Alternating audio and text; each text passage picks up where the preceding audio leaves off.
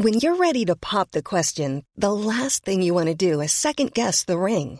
At Bluenile.com, you can design a one of a kind ring with the ease and convenience of shopping online. Choose your diamond and setting. When you find the one, you'll get it delivered right to your door. Go to Bluenile.com and use promo code LISTEN to get $50 off your purchase of $500 or more. That's code LISTEN at Bluenile.com for $50 off your purchase.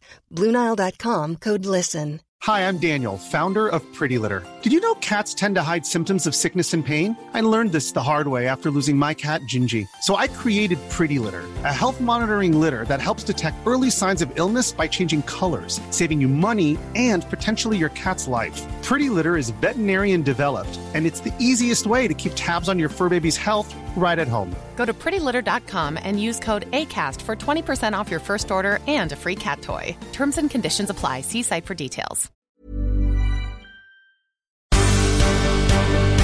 The Michael Reade Show podcast. Tune in weekdays from 9 on LMFM. To contact us, email now michael at lmfm.ie.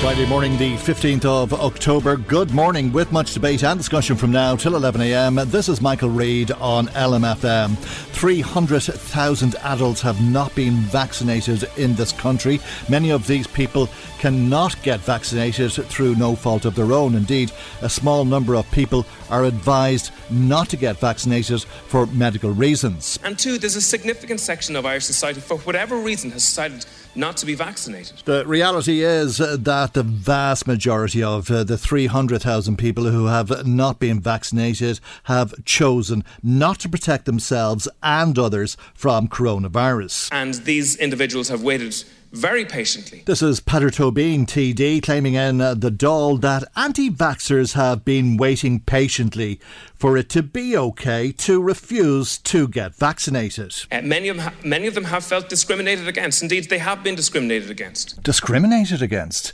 It's hard to understand that assertion, it has to be said.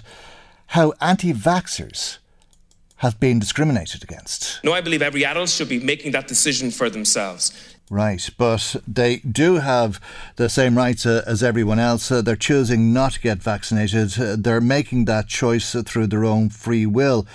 They've made that choice, and that choice has consequences. Consequences for anti vaxxers and indeed for all of us. But here we are now, where we're saying to a whole cohort of the population, 10%, at least 500,000, 600,000 adults uh, in the States, that that discrimination against them is now li- likely to continue potentially until Christmas. These people are not just risking their own health, they're risking your health, my health, our families, our neighbours, and our colleagues. Why are they allowed to do this? Not only are they a public health hazard, but the result of their actions is no less than treacherous. There is now a risk that the country will be held back again. Restrictions may not be lifted next week, and if we aren't out of the woods yet, is there a risk that, apart from sickness, death, and recession, that we also face the risk of more lockdowns.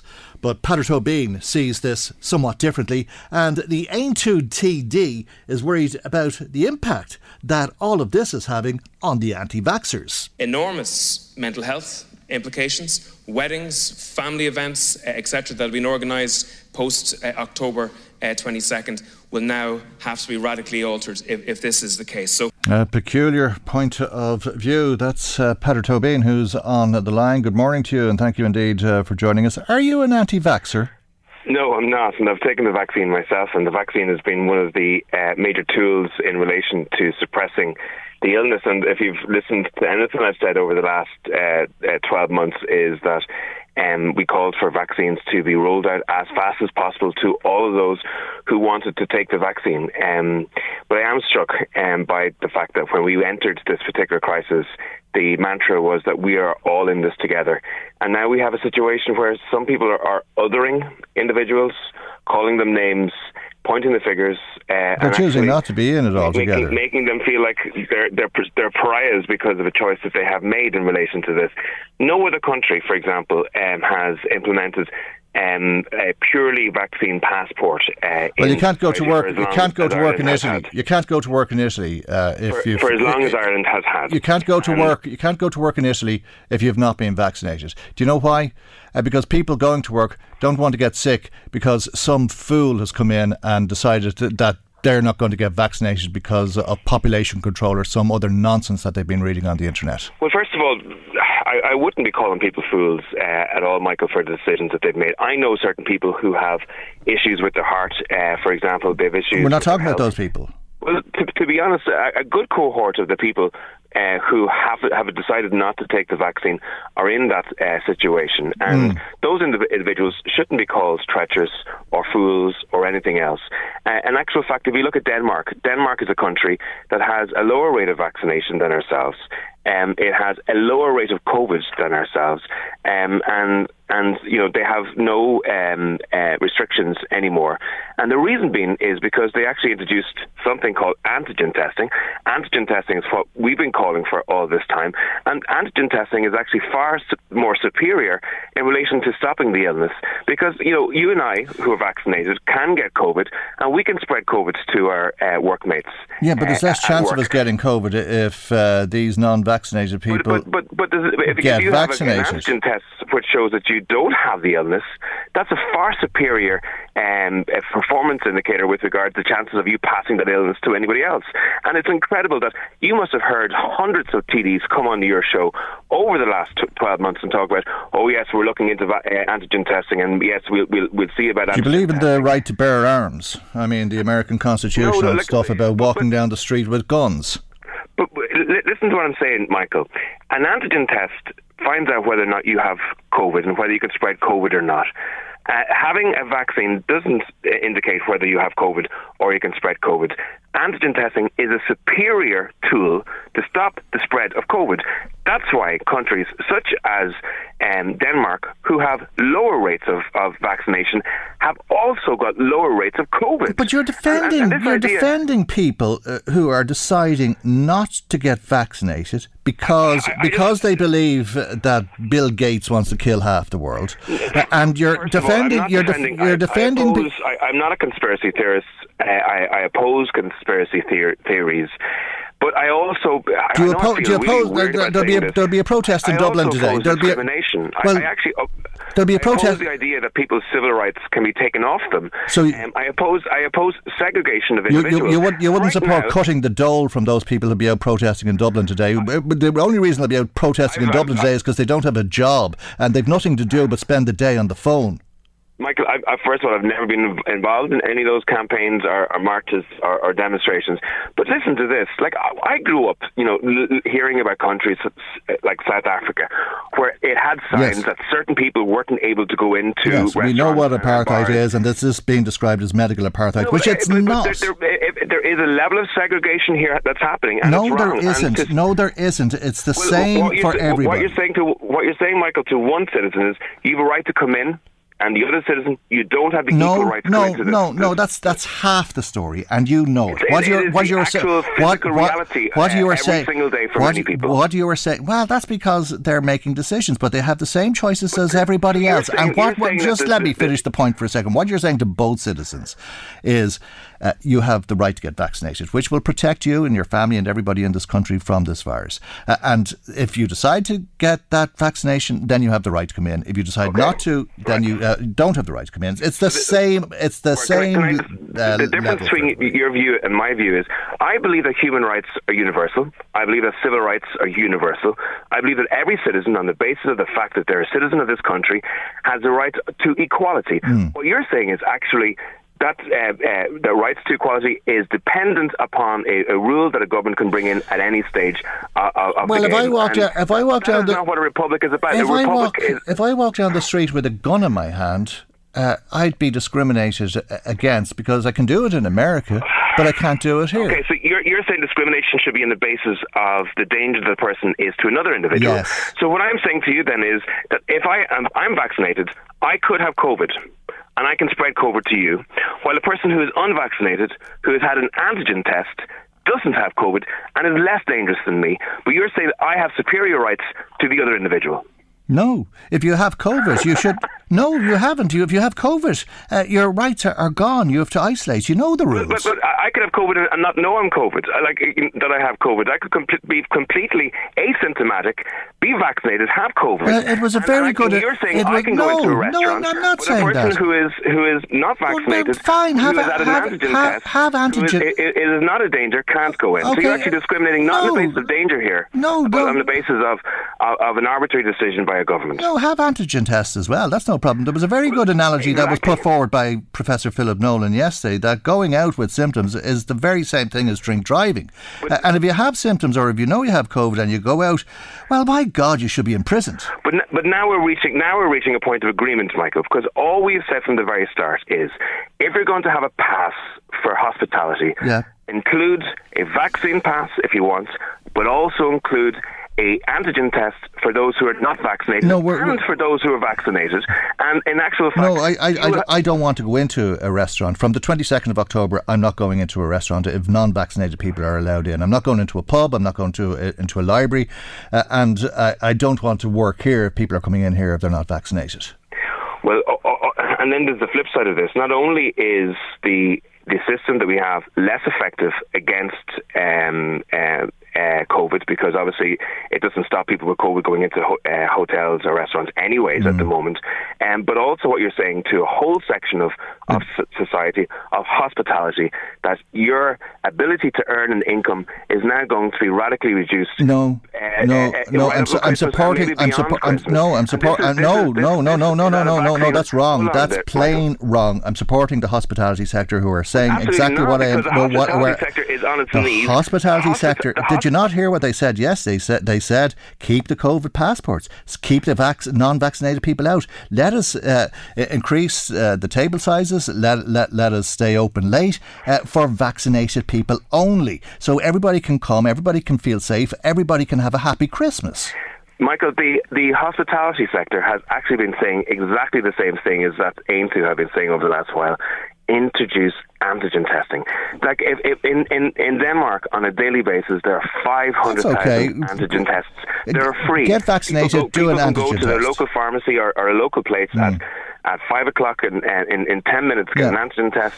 Have that included. Do you know what the hospitality sector are saying as well that these Egypts are coming up to the door saying uh, under the constitution I can come into this restaurant and all this bloody guff out of them, uh, and I'm not wearing no, and, and, I, and I'm not uh, and I'm not wearing a mask and I'm not doing this and I'll do whatever I want. These are nutters and they have to be either excluded or, or brought to book. It's as simple as that. You know, for, hundreds of years, people have called other individuals names.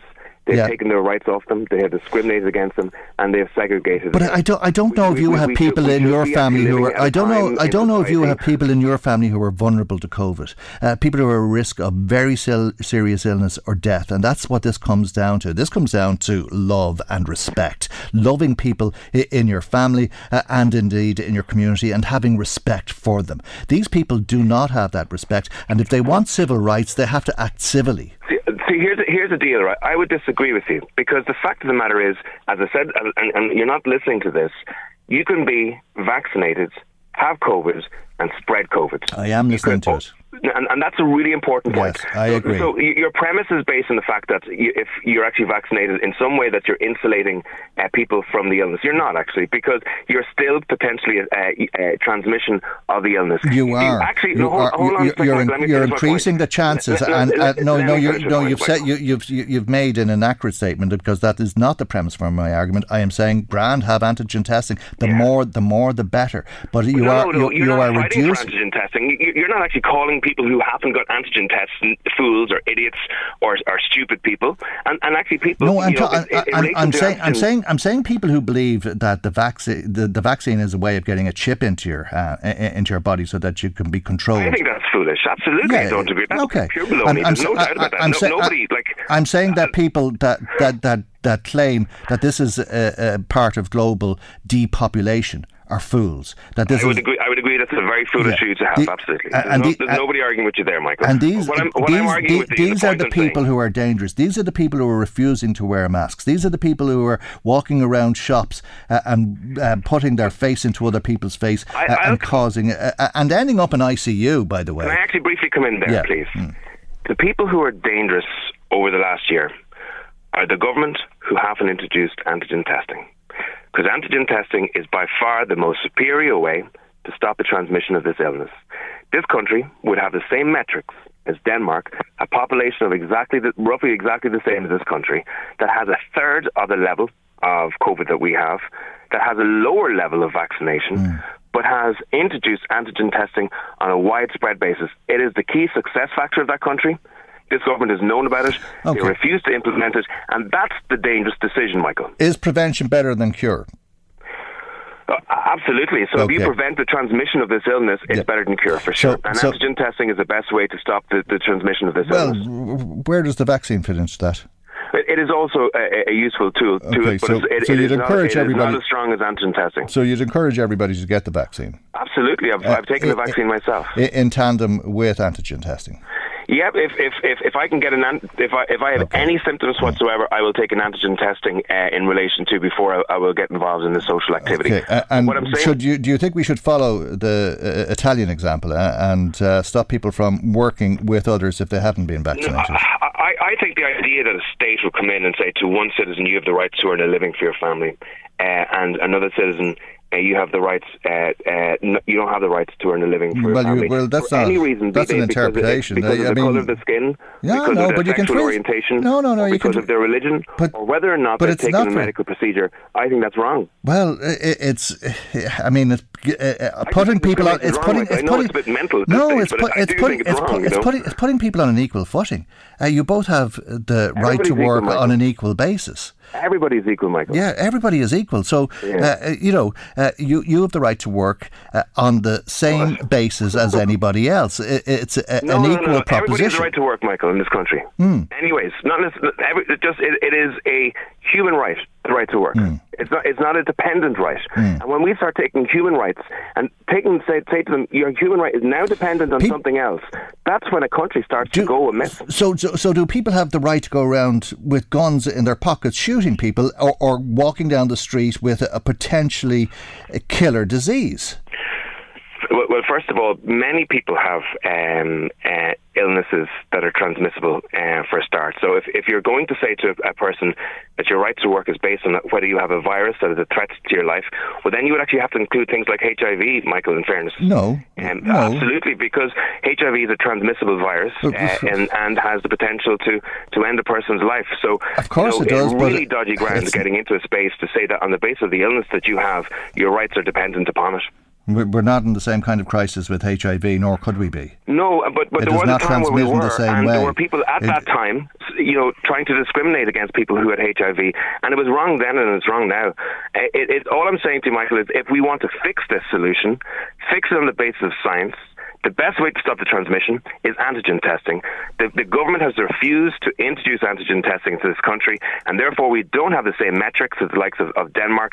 And we have a, a far, imagine we have nearly 94% of the adult population vaccinated. We have 100% of those who are over a, a 70 vaccinated, and the government wants to uh, uh, increase or um, extend the, the, the restrictions.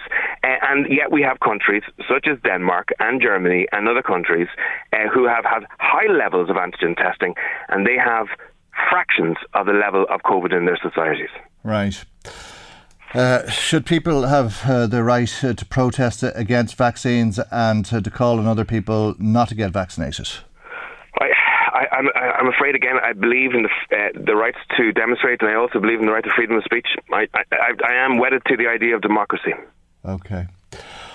All right. Uh, talk to me a little bit, if you will, uh, about uh, the hospital in Navan. You had another Save Navan Hospital meeting last night. Uh, the fear is that the emergency department in the hospital uh, is about to close, uh, and that's not the case, according to Thomas Byrne. The minister was with us on the programme the other day. Maybe we can hear briefly what he had to say. This hospital is going to see more people in it.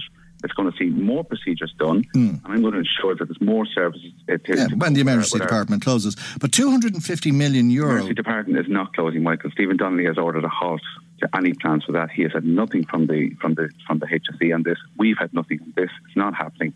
Um, and we want to get back and meet the doctors and see what the concerns are that we've read about really through rumour and speculation. We want to see what exactly the concerns are. Well, you read the HSE letter, which says that the board met in July and uh, they've decided to close the emergency department and with that the ICU beds. Well, I, I can tell you that myself and Minister Damien English had a meeting with Stephen Donnelly, a number of meetings over the last few weeks. And in fact, we've spoken to doctors too. Okay. And why weren't the opposition TDs invited? Well, we're organising a meeting, which is what we want to happen between mm. all of the TDs and County Meath and the medical people okay. uh, in Navan Hospital. That's what that's what we want to achieve. But yeah. Stephen Donnelly has decided to order the HSE not to proceed with this while we just see where we are, because we certainly have no information about transition plans. We have no information about what alternatives are there. We have no information about what uh, what, what, what the full plan is uh, on this. And okay. But you accept that the HSE decided in July to close the emergency department and with that the ICU beds? The HSE has been looking since 2013. You accept that that was the case. HSE, you, have read that letter, Minister. The, H, the HSE has been looking to close this, not close it, but to change services uh, since 2013. We've been told. We've but been you told accept that in July of this year, the board met and made a I'm decision to execute that.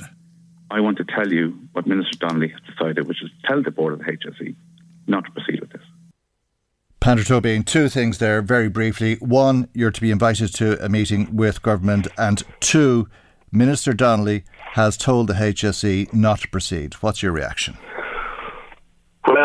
First of all, um, I, I, would love for Minister Donnelly to make a public um, declaration of that um, and uh, indicate that to the people. Um, secondly, I'm, I'm, amazed why that meeting was held only with government TDs and that um, opposition TDs and County Meath were excluded. I think that was absolutely wrong. Um, I contacted Thomas Byrne yesterday to see when we're going to uh, meet with the, the, minister, and we weren't given the date. Um, in part, I was told because of Brexit, and part because Stephen Donnelly is himself isolating uh, because of uh, COVID. Uh, not that he has it, but that there's a potential that he has it. Um, and I just think it's incredible that we have had a letter from um, the HSE to the hospital saying that the A&E is going to be uh, ended. Uh, we have had staff within the hospital tell uh, um, other staff within the hospital, management, they're telling staff that A&E is going to be ended, that we have had the Ireland East Group tell the unions that A&E is going to be ended, that we've also had a um, an answer on the record of the Dáil saying that A&E is going to be ended, that all of the evidence is uh, pointing in this direction, where the, the hospital is saying openly, you know, that this is the case, that nobody's hiding it from the hospital or the HSE's perspective. And yet we're asked by, by, by Thomas, you know, to you know take the word of a minister uh, to on a meeting that you know we weren't invited uh, that he won't say publicly. Um, you know, Minister Donnelly needs to come out publicly and say that the A and E in Navan and the ICU beds in Navan, and remember they're looking to close the front line of this battle against COVID at a time where they're looking to extend these COVID restrictions, which is absolutely ridiculous. Um, and you know that that that threat is over. Uh, the minister needs to delete that line from the small hospital framework document.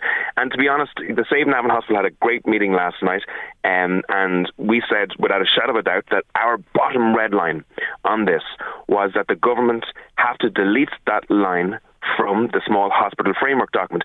The threat to the hospital must be lifted completely. And actually, rather than the planning for a future where we're being reduced in services, we we need to get to a situation whereby um, we are starting to invest in further resources into the hospital to okay. make the hospital full steam ahead with the protest at the end of the month. Then. Absolutely, okay. and I'm delighted to say that a large number of organisations have already committed support uh, to okay. us. So Meath and District League, OMP, Park yep. Villa, Simonstown, okay. Navan Cougars, we, Navan we, we'll Taekwondo. Hear much more about that in the next couple of weeks, uh, but we have to leave it there for the moment. Thank you very much indeed for joining us this morning, though. That's saying to founder and leader and TD for Meath West, Peadar Michael, Reade on LMFM. Yeah, thanks to everybody who has been in touch with us uh, today. An awful lot of comments coming in to us uh, this morning. Paddy Duffy saying the 10% of people who have not been vaccinated cannot hold the 90% who have hostage. Sometimes Peadar Tóibín likes uh, to uh, be on the other side, to be contrary for the sake of being contrary. He's definitely wrong this time, says Paddy. Valerie Andrada says, Michael, I'm fully vaccinated, so are most of my family. I do not accept that we should take away someone's rights, though, if they choose not to get vaccinated. They are not stating any conspiracy theory. People are fully vaccinated and are spreading COVID. There is clear evidence of this in the way that they behave. I would rather sit beside someone not vaccinated that has taken precautions and continue to do so from the start of the pandemic than someone who is vaccinated who is not taking precautions at all. Thank you indeed. Somebody else says, uh, What if someone is not vaccinated uh, and that's because they can't get vaccinated for medical reasons? How dare you? Uh, we did say at the very beginning of uh, the programme there's many people who are advised not to get vaccinated, but we weren't talking about those people this morning. We were talking about people who chose not to get vaccinated because they read something mad on the internet. Uh, somebody else in touch saying for people who can't get the vaccine due to medical reasons, should they be excluded from having a nice Christmas? I think antigen testing is a great idea for indoor dining. At least then, you know, everyone is COVID free. Thank you indeed. It's a very valid point. Uh, and uh, I think uh, one uh, that would need a little bit of imagination uh, to be tackled if we were insisting on people, generally speaking, being vaccinated. You would have to facilitate people who are advised not to get vaccinated somehow. Somebody else saying, the only nutter, nutter is you, Mike. Shame on you. You actually sound evil, shocking. I'm embarrassed for you. Thanks uh, for letting me know.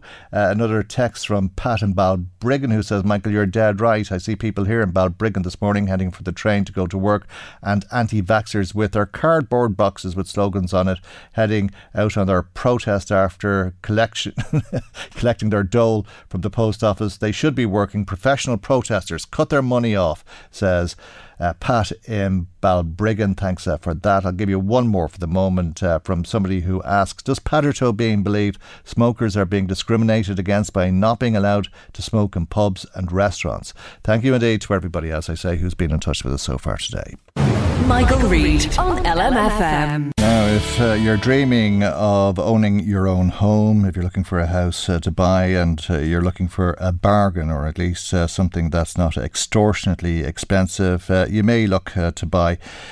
in Castlerea. It's the only place in uh, the country where prices are below 100,000 euro. The median price is 92,500 euro. In Dundalk, it's 235,000 euro. In Drogheda, it's 268,000 euro. In Navan, 260,000 euro. In Dunshaughlin, 331,000 euro. And all of this feeds into what is soaring property prices. Yesterday, the CSO published its consumer price index along with the residential property price index up to August of uh, this year, and it shows increases of 10.9% nationally. Similar increases here uh, along uh, the border region, uh, increases of almost 21%. They say that in August, almost 60% of the transactions over the course of the last year happened, and that out of that increase in prices of almost 10.9%, 11% if you like, that half of that growth was in the last three months of the year. That's June, July, and August. In other words, let's talk to Gabriel O'Brien, who's uh, the director of REA O'Brien Collins, uh, an estate agents uh, based in Drogheda. Good morning to you, Gabriel, and thank you indeed uh, for joining us on uh, the programme as always. Good morning, Michael. These really are soaring prices. Can they continue to increase at such a rate? I don't believe that they can, uh, Michael. And just going back to the fact that, as you said, that over 50% of that increase in transaction activity took place there in August and perhaps the, the summer months. What we experienced, and indeed our colleagues in the sector um, experienced, was after the last lockdown, there was a surge of activity where um, prices increased by by um, almost um, well, sorry, 50% of that double digit increase of just under around the 10% mark in those three months. And there was a pent up demand, a lack of supply. Um, uh, bids came in on properties where typically it could have gone 10 15% over the asking price. Now, what we have seen now, most rec- in the most recent weeks, is that uh, frenzy and frenetic activity that was in the market, it has cooled and has slowed down. Right. So we've was... actually witnessed um, lower inquiry level so in the last few weeks. It was pent up demand, uh, in other words, which is starting to level off a bit. Yeah, I think there's signs of that. Now, I mean, economists, uh, Michael, will say that um, property prices are going to increase, are set to increase. Um, over the next few years. My own hunch in that is that it it will be at more modest increases because um, wage wage inflation is not there. Mm. And I think that maybe we're in for a little bit of a smoother ride, albeit at a higher price level. Uh, and wage inflation quite likely uh, will be offset by the cost of living. We're looking at soaring energy prices, uh, and with that, uh, an increase in uh, the cost of almost everything. So, whatever wage inflation there is, uh, that would be uh, offset, as I say, by those increases most likely, Michael, and that actually feeds into um, you know the new home sector where there is um, a demand out there from people who want to buy their A-rated home, which albeit pri- um, energy costs are going up, well at, le- at least you're starting from a lower base with a more energy efficient home, mm. and generally people are asking us now, you know, one of the one of the first questions is what is the BER rating of that property? So for for new home sector where you can run your house and home at the touch of a button, that seems to be where there is great interest at the moment. I'm sure there is uh, because that uh, seems to be uh, the future, whether you like it or, or not. Uh, that's going to be what we're all going to have to do uh, over time. Uh, there must have been some awful panic though with prices increasing at such a rapid rate. I mean to think of prices increasing uh, by 5 6% over a, a three month period like that, uh, it, it, must be very disheartening for somebody uh, who was hoping to buy somewhere uh, and didn't get it and then looks at a, a similar. Uh, property three months on, and it's five six percent more expensive. Absolutely, Michael. That's that's that's actually spot on. And I mean, we've seen that maybe some buyers who actually didn't buy during the summer months, maybe they're now, they're now taking stock and seeing what the new year will bring, and maybe leave the the, the property buying to the side for the next few months. Although I have to say, we're still selling and we're still selling properties that mm. people are buying, but but the frenzy has has left the market. Now, for anybody who was selling a property during the summer months, you know, and didn't have to buy in the same market, although there's not many people that have a surplus property, they did particularly well. Mm. And I, I, gather that uh, people must have been asking themselves, will I ever be able to afford my own home? Because every time I get close uh, close as it is, it's not close enough, uh, uh, and then suddenly I'm priced out of it again. Priced out of it and still paying uh, very high uh, rental levels um, in the in the property rental mm. market, where you know prices have gone up um, by double-digit um, increases there over the over the last year. Now, I will say that for the new mm. home sector and first-time buyers, the extension of the Help to Buy scheme to the end of 2022, where you can claim up to a maximum of 30,000, that's actually um, uh, th- that's that's most welcome in the in the new home sector. Um, what about the help to buy scheme? Uh, is it helping people or is it adding to price inflation? I, I don't know that it's necessarily adding to price to price inflation. Um, I know there is a narrative out there that, that it's added on to the to the price of the of the house. I, th- I think the main challenge for price increases in the new home sector is not the help to buy scheme. It's actually uh, problems in the supply chain and it's building cost and labour cost inflation, mm. which is w- a way ahead of um, actually property prices and general inflation in the economy. Okay. Uh, is it uh, difficult to get uh, your dream house at the moment because of the lack of supply? It, it is it is indeed, and we always encourage buyers out there to keep a, a weathered eye on the on the property portals and to sign up for email alerts. And that if they feel that that that this may be the house for them, you know, don't hold back and let other you know bidders create the mm. momentum. Mm. Actually, go for it because if it if it is um, and to, you know whether it's a good time to to sell or a good time mm. to buy. I think it's all about your your family family lifestyle decisions about um, affordability. I think any prospective buyer out there should stress test themselves to perhaps um, you know up to a two percent increase in uh, mortgage rates. And I mean, I have to say, if you're if you're renting at the moment, I mean that that's a, that's wasted money. And if you can, on balance, after stress testing yourself, afford to buy an energy efficient new home, then maybe it is the time to to take that plunge. Okay, so if you're thinking of selling and you were holding off because of the prices increasing, you're feeling at the moment is uh, that uh, the next set of increases will only be marginal increases. So now is as good a time as any, is it? I think I think it is, Michael. And I'll just okay. give you I'll mm. just give you a quick anecdotal evidence that maybe four or five months ago we put a house on the market at um, let's say three hundred thousand. People were scrambling over themselves, uh, bidding and viewing it, and maybe let's say it sold for three thirty five. Now the same house that we put on the market at three thirty five there's less interest at the moment. There's less inquiry level, there's a lesser number of bidders, lesser viewing.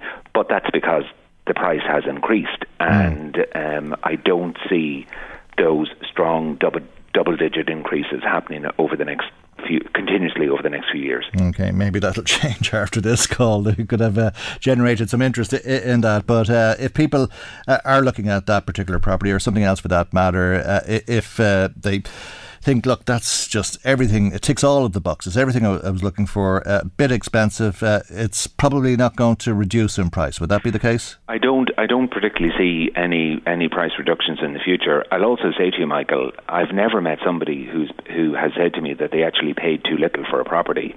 Um, so, okay. so I think it's all, for anybody who's bought a home, including myself.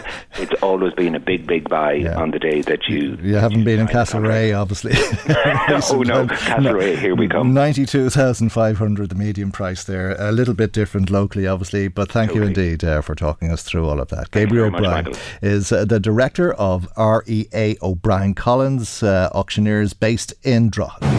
Michael, Reade on LMFM. The Taoiseach Leo Varadkar said yesterday that in time, over the next couple of years, he's hoping to introduce uh, the living wage in this country as a minimum wage, if you like. The living wage is set uh, by the Living Wage Technical Group, and this year it's at €12.90. Euro the minimum wage in this country is 10.20 in the budget. That's to increase by 30 cent to 10.50.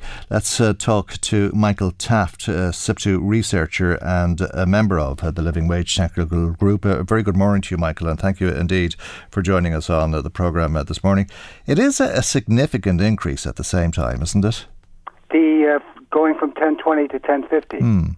Uh, it is. It's thirty cents. It's about. Um, uh, it's about three percent. That's going to be pretty much in line, probably sl- just slightly less than the uh, average increase in wages mm. overall. But we have to remember that last year, the wage went up by only ten cents. Mm.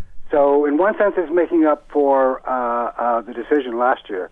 So, if you look over the, if you take it over the two-year period uh, through COVID, it's been a 20 cent increase each each of the two years. Okay, but from January, people will be up what 10, 12 euro a week, that type of thing.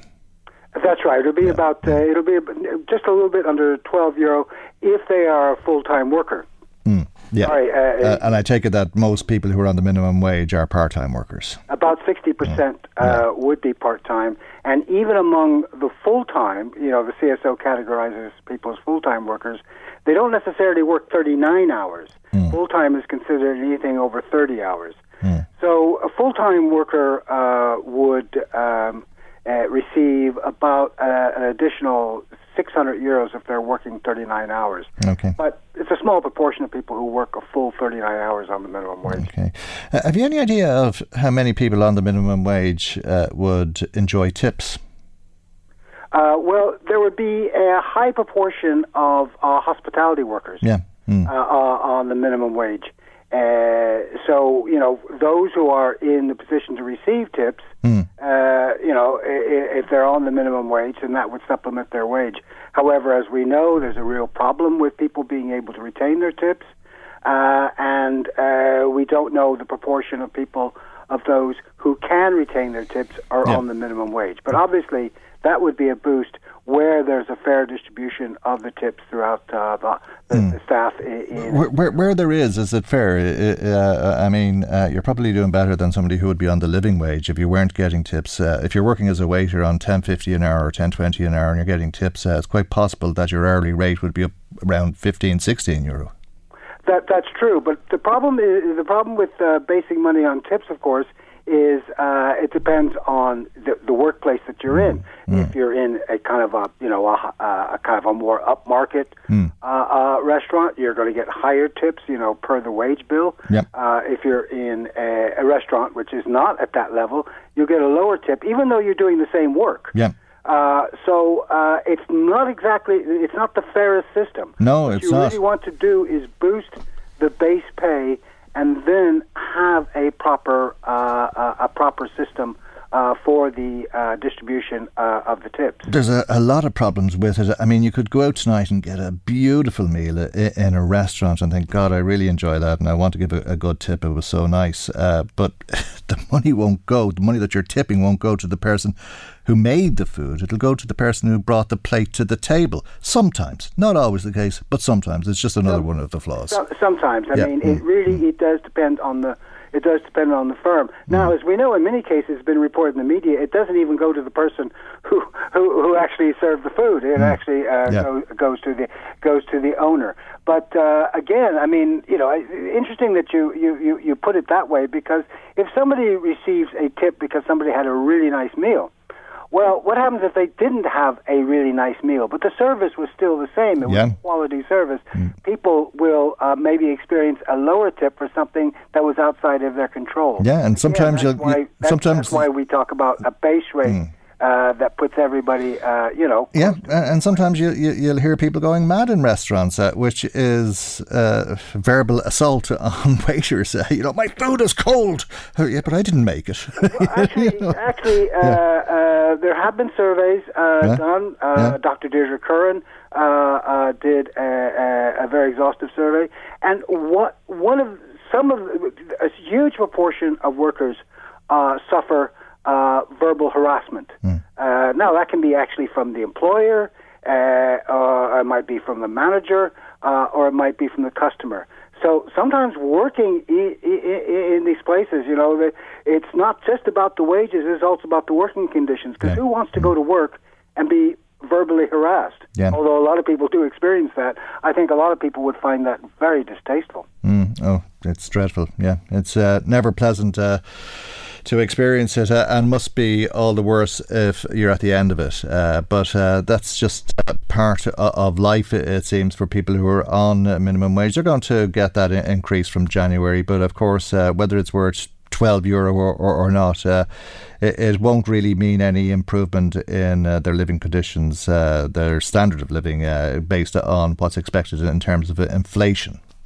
That's correct. In fact, the uh, ESRI did an initial uh, impact assessment of the budget. Uh, by and large, uh, people will experience. I mean, this is uh, you know very low, uh, very low increase after inflation, but in some cases, low wage earners could even end up uh, falling behind inflation. Well, it looks that way, doesn't it? Yeah, because it, it looks that way. I, I think uh, the calculation is that if you're on about 25,000 euro, you're only going to be up 2 euro. Uh, and if uh, you need an extra tenner a week for your fuel next year, that means you're down 8 euro in reality.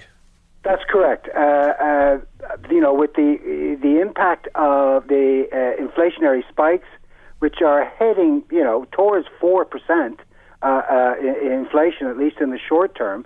Uh, what you could find is it will be not just low wage earners, but average earners will experience, uh, uh, you know, a real what's called a real cut in, in their wages and their living standards. That is, there will be a cut after inflation. So uh, the you don't want to get into a situation where wages chase prices, but what you do want to do is ensure uh, through whatever mechanism that people don't lose out.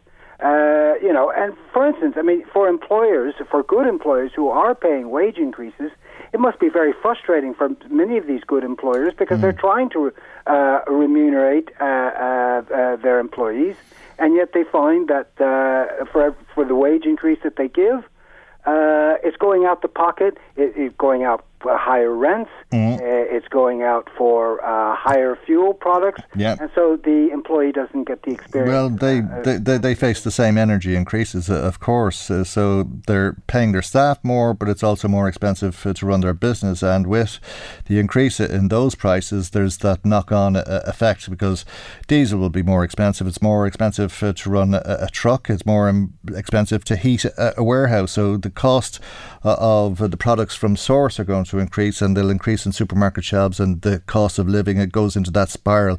And everything gets more expensive so you're paying out more whether you're an employer or, or an employee uh, but there's less coming in it seems. Well that's correct and uh, especially with uh, fuel products because as you say fuel uh, you know just so much of what we consume uh, there's a fuel there's a, a fuel input into that. Uh, so, as you say, uh, it's not just about heating your house or heating uh, the warehouse or the business. Uh, uh, this will feed into, uh, eventually, this could feed into uh, food items, uh, everyday items that have to be transported or indeed imported that have to be imported from Britain or, or in Europe. And they'll experience the impact of the higher fuel. It will eventually make its way into the final price, and it's the consumer that pays the final price. Okay.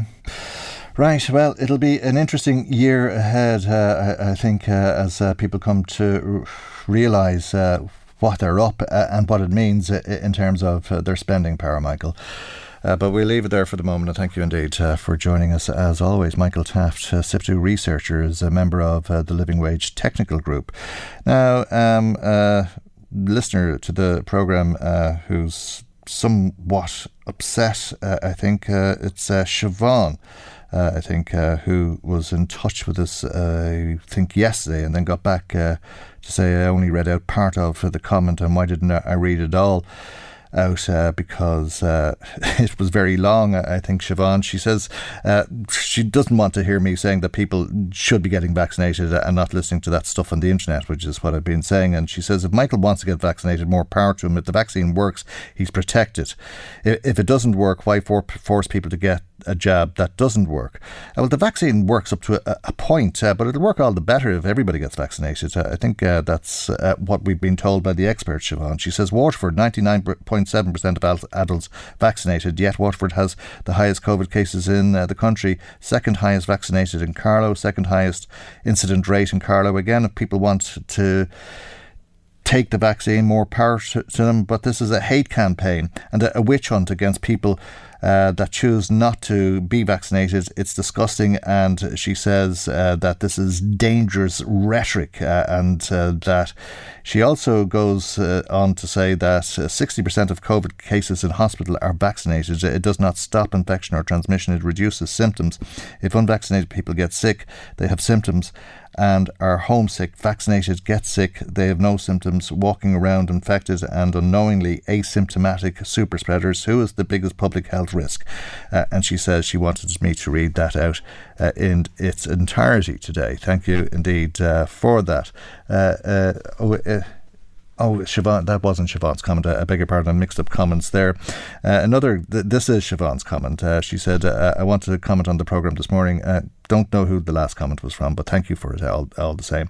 Uh, she says, I've always been a fan of uh, the show and commended Michael on the way he puts his view across, but yesterday morning show was a disgrace. I'm a fully vaccinated person who has absolutely no problem with someone who chooses to get a vaccine or not. We live in a world where we have free choice, or at least should have. Michael insulted unvaccinated people with his derogatory comments accusing them of uh, the country not being able to open up because of them not being vaccinated. And he called them stupid and also that they couldn't spell properly. I, as a vaccinated person, can carry the virus exactly the same as an unvaccinated person. Therefore, how is an unvaccinated person more of a threat than I am? Explain this, Michael if anything, we as vaccinated people are more of a threat to the unvaccinated people because we can both spread it, but the unvaccinated are more at risk of getting severely sick. Michael, you're a disgrace. I'll never listen to the show again. Uh, she said, just uh, wants me off the radio. Thanks, uh, Siobhan, uh, for that and for sharing your thoughts with us. Uh, it's certainly proving to be an interesting conversation, and it's clear that not everybody agrees that people should be getting vaccinated or should. Uh, have to get vaccinated. Uh, Tommy says Michael Reade is not God. It's disgusting behaviour from him yesterday and today. Tommy is vaccinated, but he goes on to say he believes that people have the right to make their own decisions and their own choices. Michael is breaking all the rules. He's uh, going to lose a lot of listeners about this. Uh, Pat and Carrickmacross says it was a great debate this morning, the best he's heard so far. Angela says uh, there were 43,000 people in Britain who were given false results, walking around mixing with people, yet Michael just keeps going on. He sounds like a, a right bully, Angela says. Well, thank you for sharing that with us as well, Angela. Another uh, call about this from Kira, who says antigen tests are not reliable. She knows of four people that have used them and they gave the wrong results. One listener says that the vaccine has obviously gone to my head, Michael. I've lost the run of myself. Uh, well, if I have, it's not because of the vaccine. How could it do that? That's a that's nonsense. Um, Michael in Drogheda in touch. He says, uh, Thanks for talking pure sense, Michael. We need more presenters like yourself who are not afraid to challenge these people who don't care about the people around them and are willing to put them at severe risk. Keep up the good work, he says. Joe says Michael Reade is absolutely spot on with his arguments about masks and the vaccine. He's the only commentator with the guts to call it as it is. It should be no vax, no entry.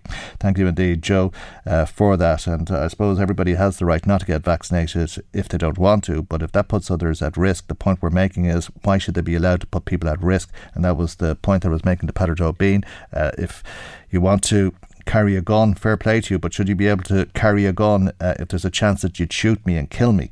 Uh, and we've been living with this virus for so long, but here we are uh, on the brink of reopening, or at least that's where we thought we were up to about a week ago, and it seems like it's two steps forward and three steps backwards uh, as things stand. But thank you to everybody, uh, whichever side of uh, that debate you fall on. Uh, hopefully, we've given you some food for thought, and thank you for sharing in those thoughts and sharing your thoughts with us, for that matter, through our phone lines, our text lines, social media, WhatsApp, and so on. Thank you indeed. Michael, Michael Reade on LMFM. Farmers have been promised a just transition. So, what's the evidence of change so far? The evidence is we're port- we are importing peat from Latvia. Now, Latvia is in the European Union. They have the same laws and, uh, as we have. We are importing wood from Scotland and the real possibility of significantly increasing uh, the importation of tonnages of beef from Brazil. Now, that's the reality, literally, on the ground for farmers. So, but it wasn't just Taoiseach that agriculture was overlooked when it came to new supports. It's the sting in the tail. When it comes, for example, to the reduction in the flat rate VAT, I think 5.6 to 5.5%, 0.1%. Doesn't sound like much, but it means 7 million to farmers. But it was also the fact that 49 million from carbon tax receipts that were supposed to go into agriculture has been deferred to social welfare. Now, deferred. My question is Is there no policy or programme to support the agricultural sector in decarbonising? That's independent uh, TD Marian Harkin speaking in uh, the Dáil yesterday, uh, and she joins us on the line now. A very good morning to you, Marian Harkin, and uh, thanks uh, indeed for joining us on the programme this morning. Tell us about this 49 million euro. What was it intended for, and should it not have been ring fenced for that purpose? Well, good morning, Michael, to you and your listeners. It's a while since I've been chatting to you. I'm actually here actually in my car at the moment in North Leitrim at the moment. So um, I'm a different part of the world. But you know something?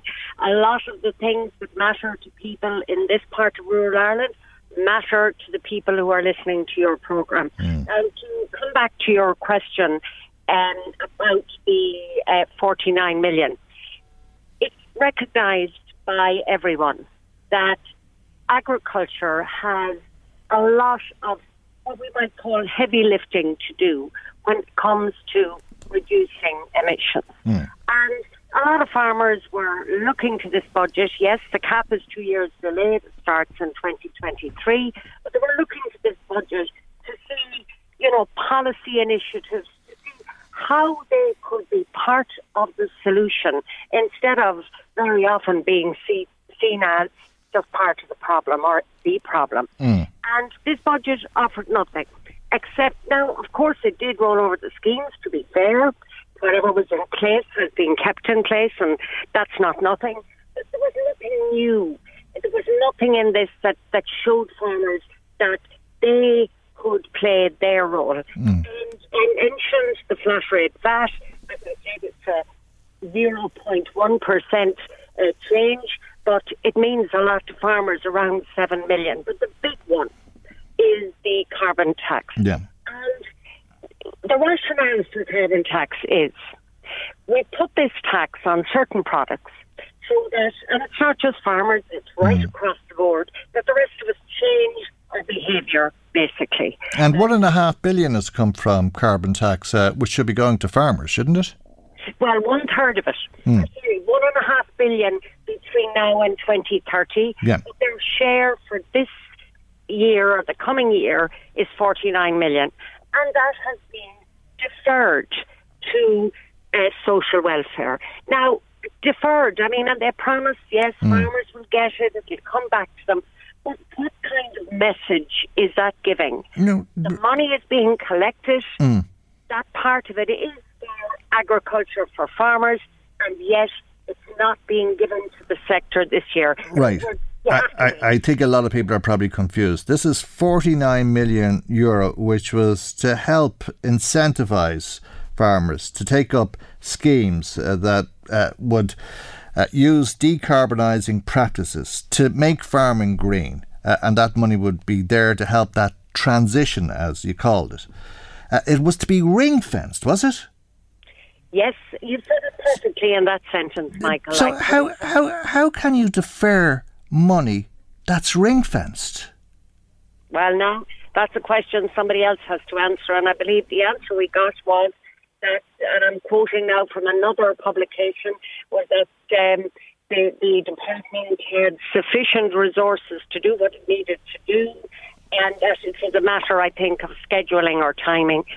And I just, my question to the Taoiseach yesterday, one of my questions was, and I think you might have played it, was there no programs? Was there nothing in place?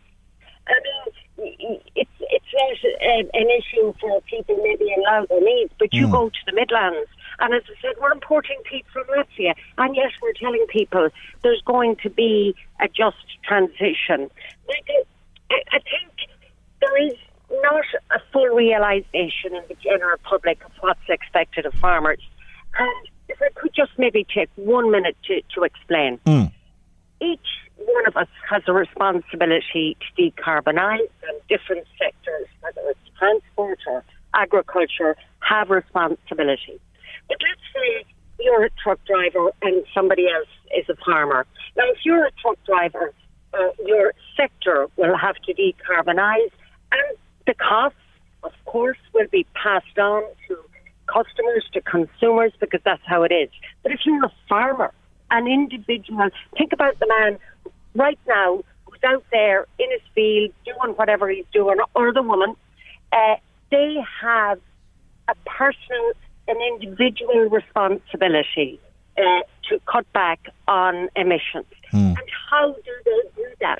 The only way they can do that is to have support from government because mm. there's a cost to everything. And farmers' incomes are among the lowest in the country in general, not, not everyone. I understand that. Mm. So, in some way, if government support allows them to decarbonise. And we're all being told the cap will deliver, the cap will deliver, but the cap doesn't start until 2023. And farmers have uh, not just a commitment, but a responsibility to start that process in immediately and to be doing it now. And just there was nothing in the budget. Okay. As I said, agriculture was ghosted. Can I just check myself uh, that I understand this properly? Um, let's take a bag of coal, for example. It's 90 cents that's been put on a, a bag of coal, isn't it, in, in carbon tax, something like that.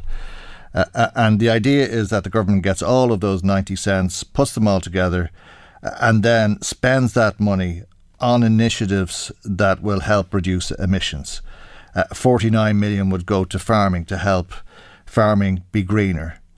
Uh, but the 49 million isn't going to farming, it's going back to welfare to help pay for the additional fuel allowance to buy the bag of coal, which is costing the euro. Is that it? That's that's exactly right.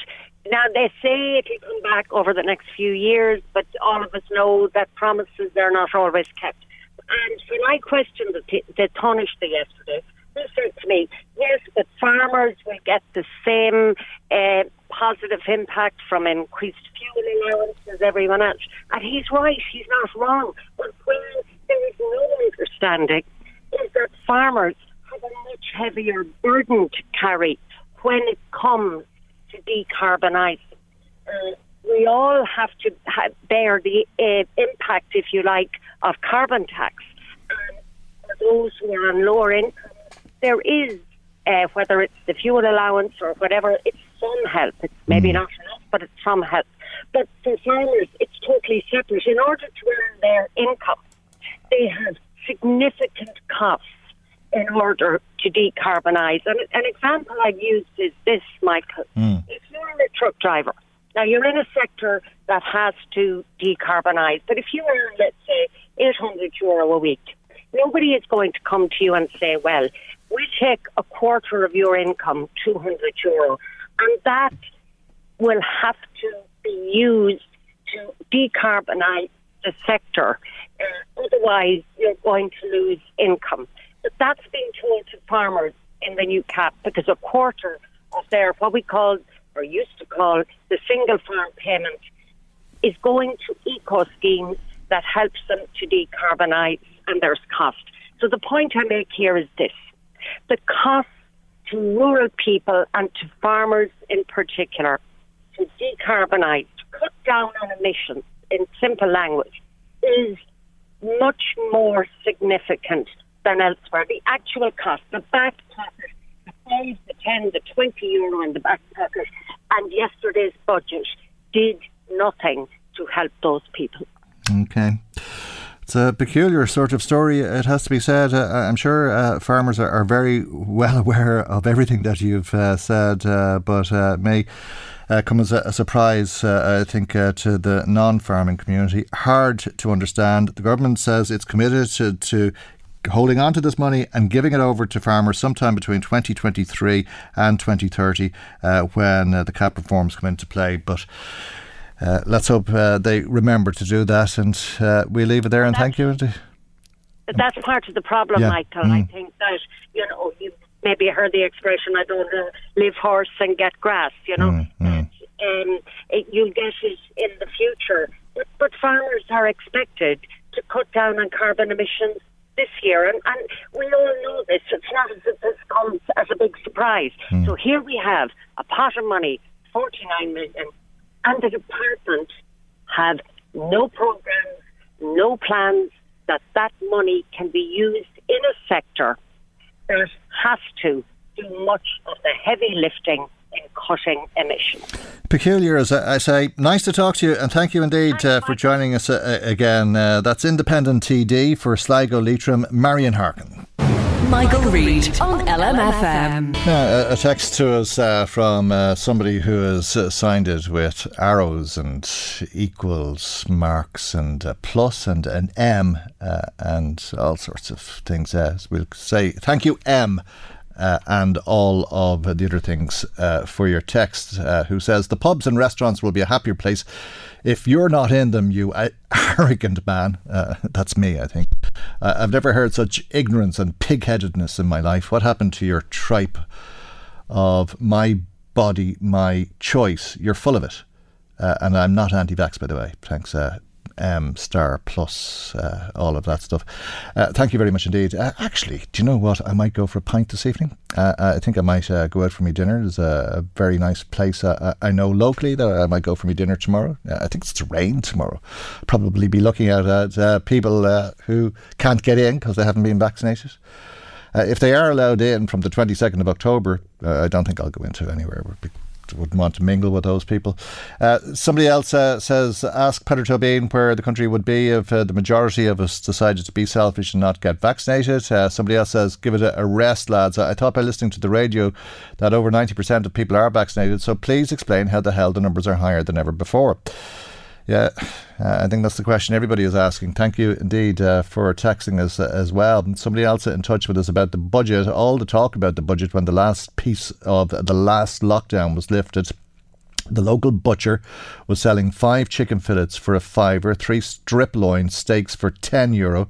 When lockdown was lifted, the fillets went up 50 cents, the steaks went up 2 euro. My income is 258 euro. The real budget didn't help, yet it's going to be a long and hard winter.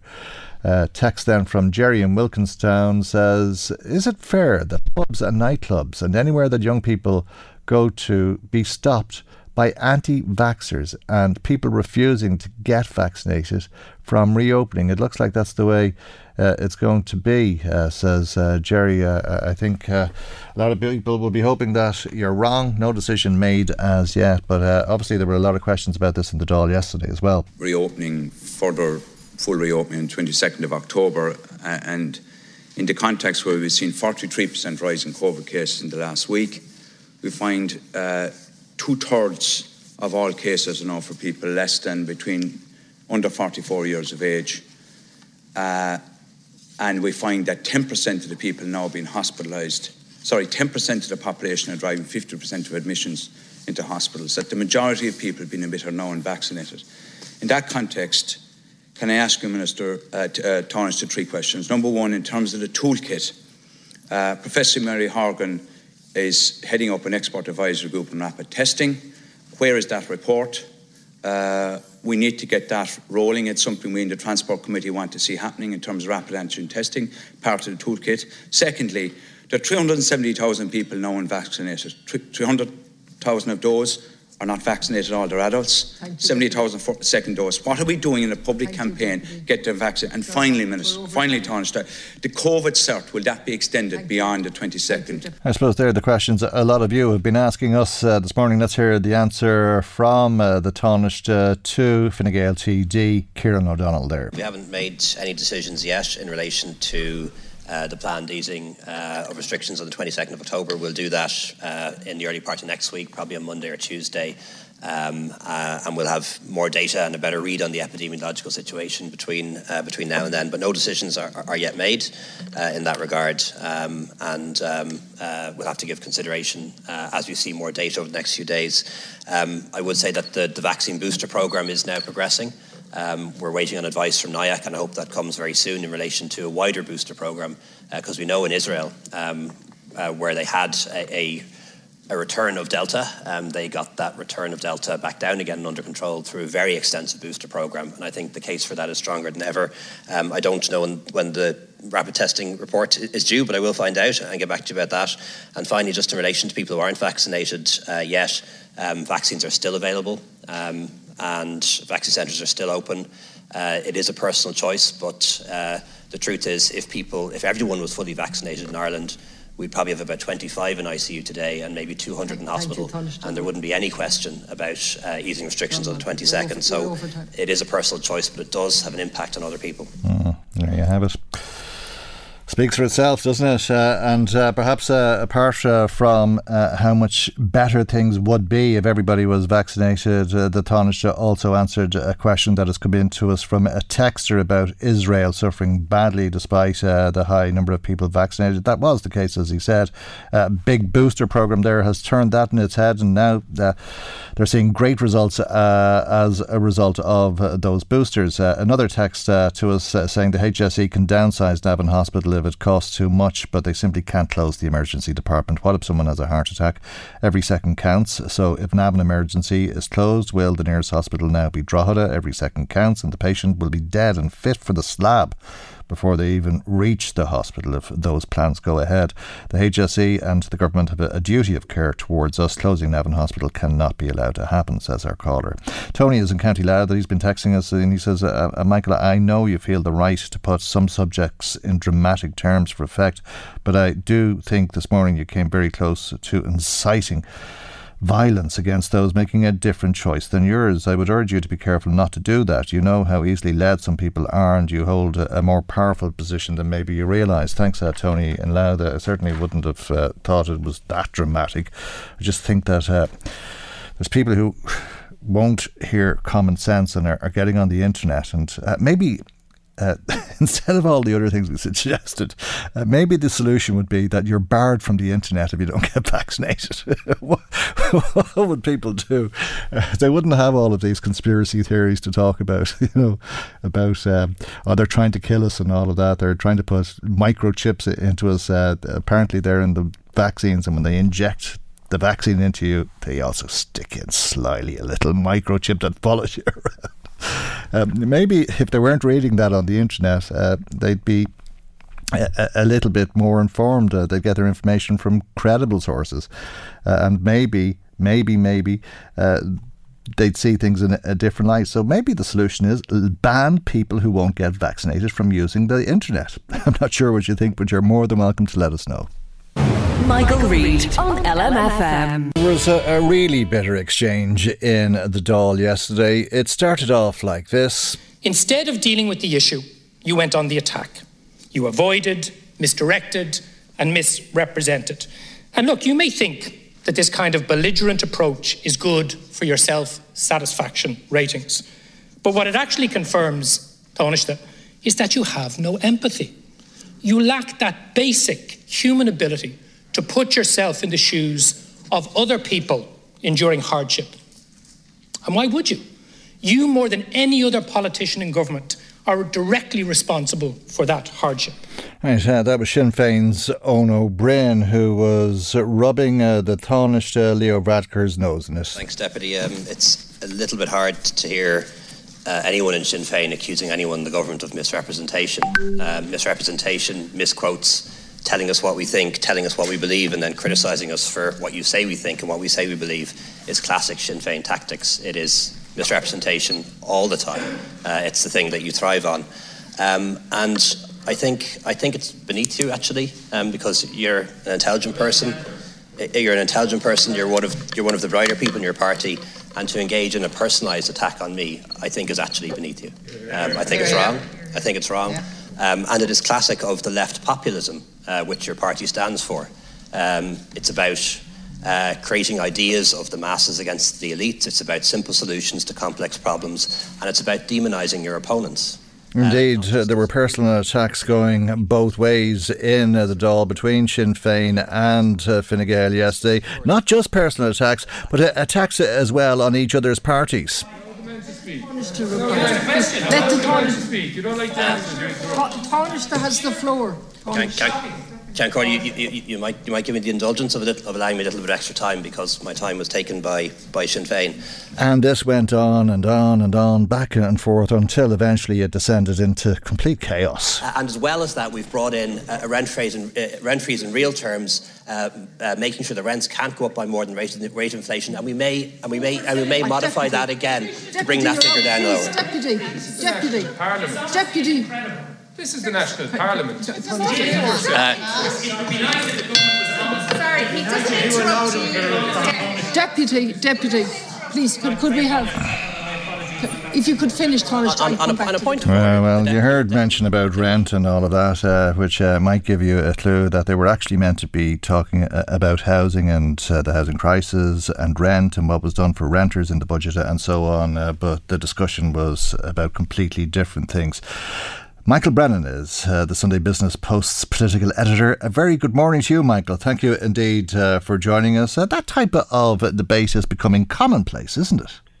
It is, Michael, and good morning to you and your listeners. Yeah, we're, we're hearing a lot of those very touchy exchanges uh, between Sinn Féin and, and the government parties in, in recent weeks.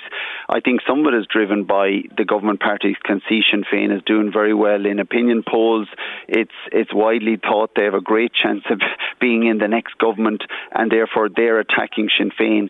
But Sinn Féin then are, are, are in, engaging in very, very personalised attacks as well on Taoiseach Micheál Martin and Leo Varadkar, the Taoiseach in particular, and also Darragh O'Brien, the Minister for Housing. They are probably their three top targets. Hmm. Are we seeing uh, election campaigning play out in the Dáil long before an election is planned, at least? That type of negative campaigning that we would have uh, thought uh, existed only in places like uh, America in the past? Yeah, I, I think so to some extent, Michael. I also think you can't discount the uh, impact of social media.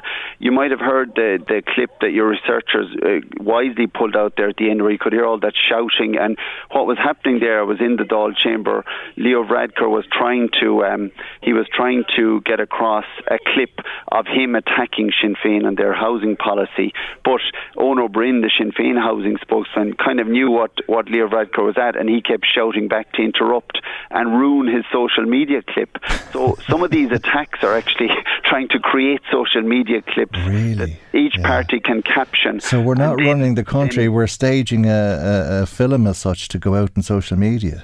Yeah, it, uh, people would have said to me that they, if you actually see in the old footage of the Dáil uh, that used to exist back in the, the pre-social media era, era, you have politicians wandering around the chamber and tapping each other in the back, and they're not conscious of the cameras. At the time, there was only a, the, the standard uh, a couple of Dáil cameras.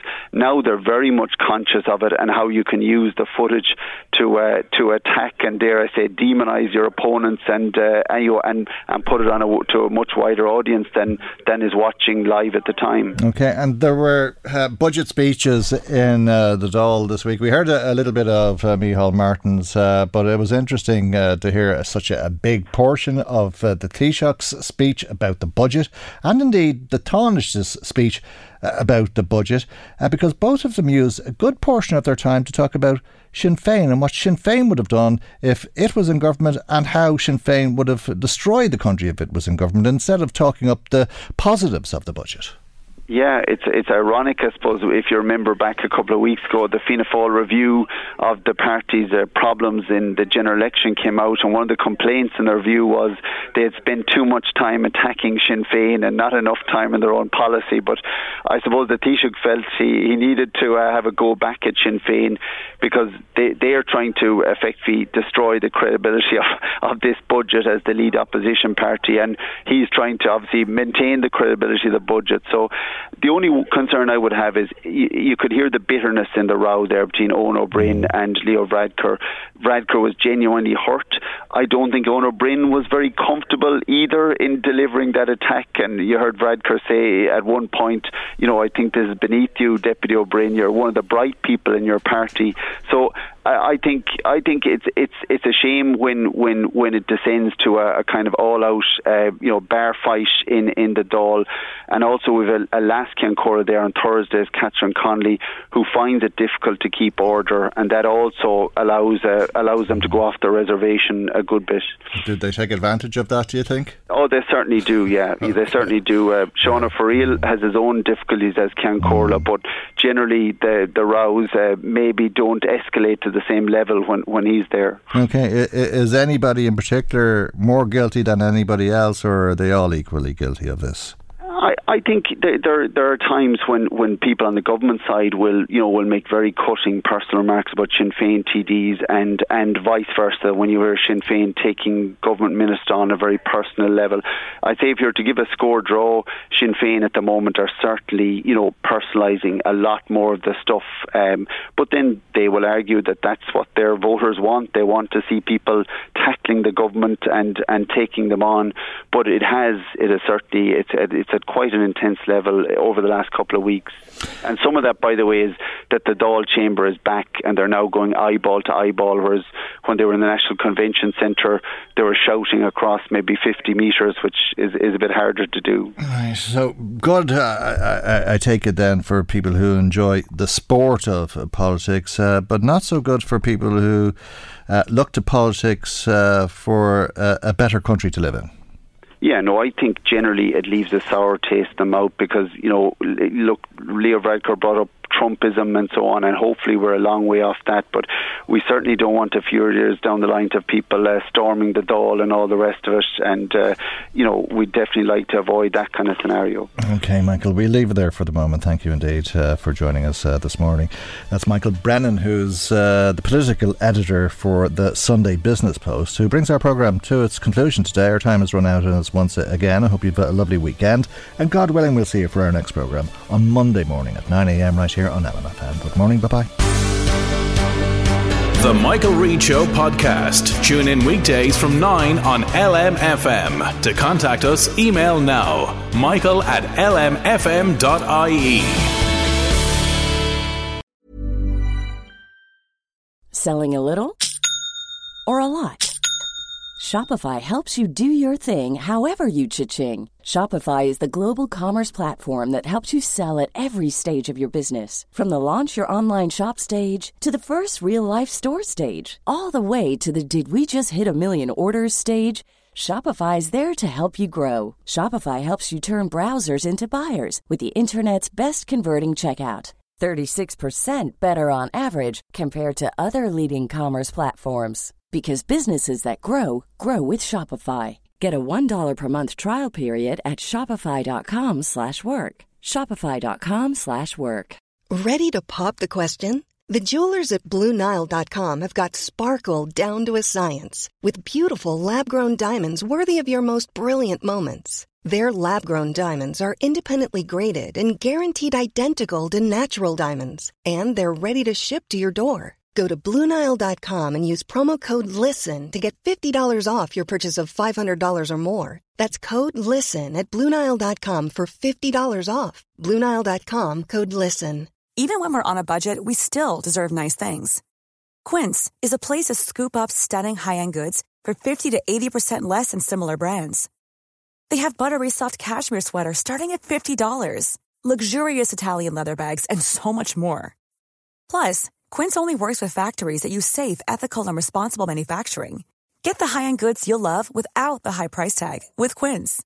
Go to quince.com/style for free shipping and 365-day returns. Normally, being a little extra can be a bit much, but when it comes to healthcare, it pays to be extra.